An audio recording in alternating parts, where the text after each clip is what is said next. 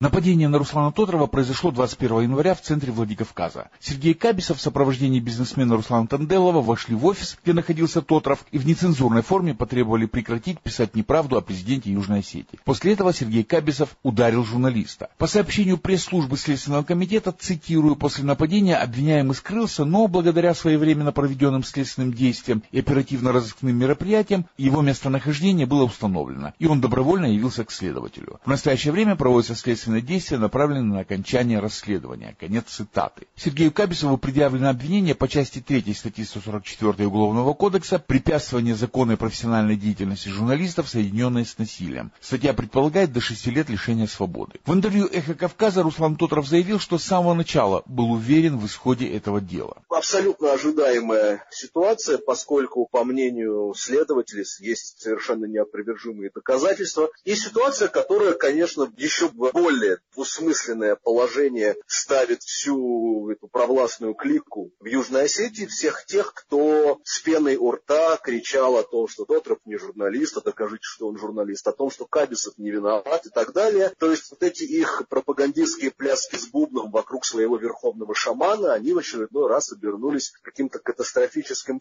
шиком. Изначально было понятно, что это достаточно агонистические такие действия людей, которые понимают, что их время стремительно уходит. А что со вторым фигурантом дела Русланом Танделовым? По нему пока ничего. Здесь очевидно, что, безусловно, за главным фигурантом является замминистра обороны Кабисов. Его подельник Танделов – это такое глубоко второстепенное лицо в этой истории. По нему пока информации нет. Мера пресечения уже избрана? Мера пресечения прямо сейчас мне неизвестна. Я, насколько понимаю, там будет что-то наподобие обязательства яв. То есть, учитывая международный статус истории и все эти логистические логистические сложности, там будет, судя по всему, обязательство явки, то есть он обязан по первому вызову кого бы то ни было являться, и как только он первый раз не явится, то мера пресечения изменяется на более строгую. Эта история вызвала громкий скандал еще и потому, что замминистра обороны Сергей Кабисов – человек из ближайшего окружения президента Анатолия Бибилова, близкий родственник его супруги. Наверное, это объясняет, почему после нападения на Руслана Тотрова в Южной Осетии была организована информационная поддержка в защиту Сергея Кабисова. Со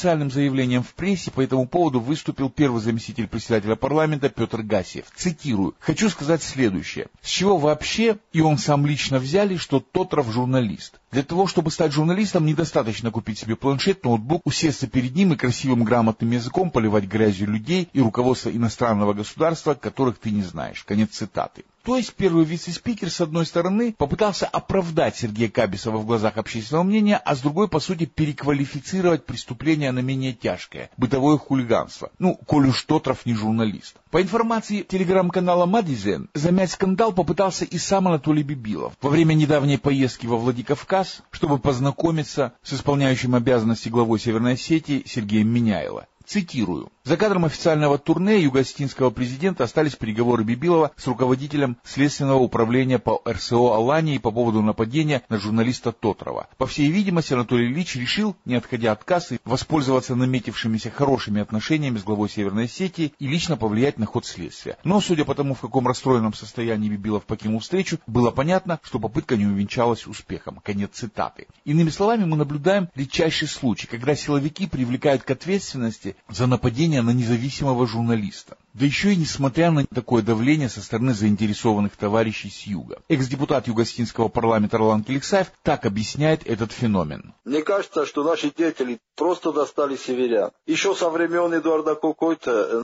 югостинские власти проводили силовые акции на территории Северной Осетии. Преследовали оппозиционеров. Это только при какой-то началось? При какой-то при Чебирове тоже были случаи много раз, когда просто по беспределу перевозили из России, из Южной Осетии людей, то есть э, задерживали их там и перевозили сюда, то есть это ну, не единичные случаи были, то есть это практиковалось такое. Привозили бизнесменов, с кого деньги брали. И даже после признания независимости Южной Осетии со стороны России мало что изменилось. Можно вспомнить похищение гражданина Российской Федерации Дмитрия Калоева э, с сотрудниками МВД. МВД Южной Осетии. Его задержали во Владикавказе и насильно перевезли через границу. А теперь еще и замминистра обороны на территории России учиняет расправу над российским журналистом. Все это не просто преступление, это еще и демонстрация неуважения к североснийским властям, в первую очередь к силовикам, которые отвечают за данную территорию. Причем неуважение демонстративное.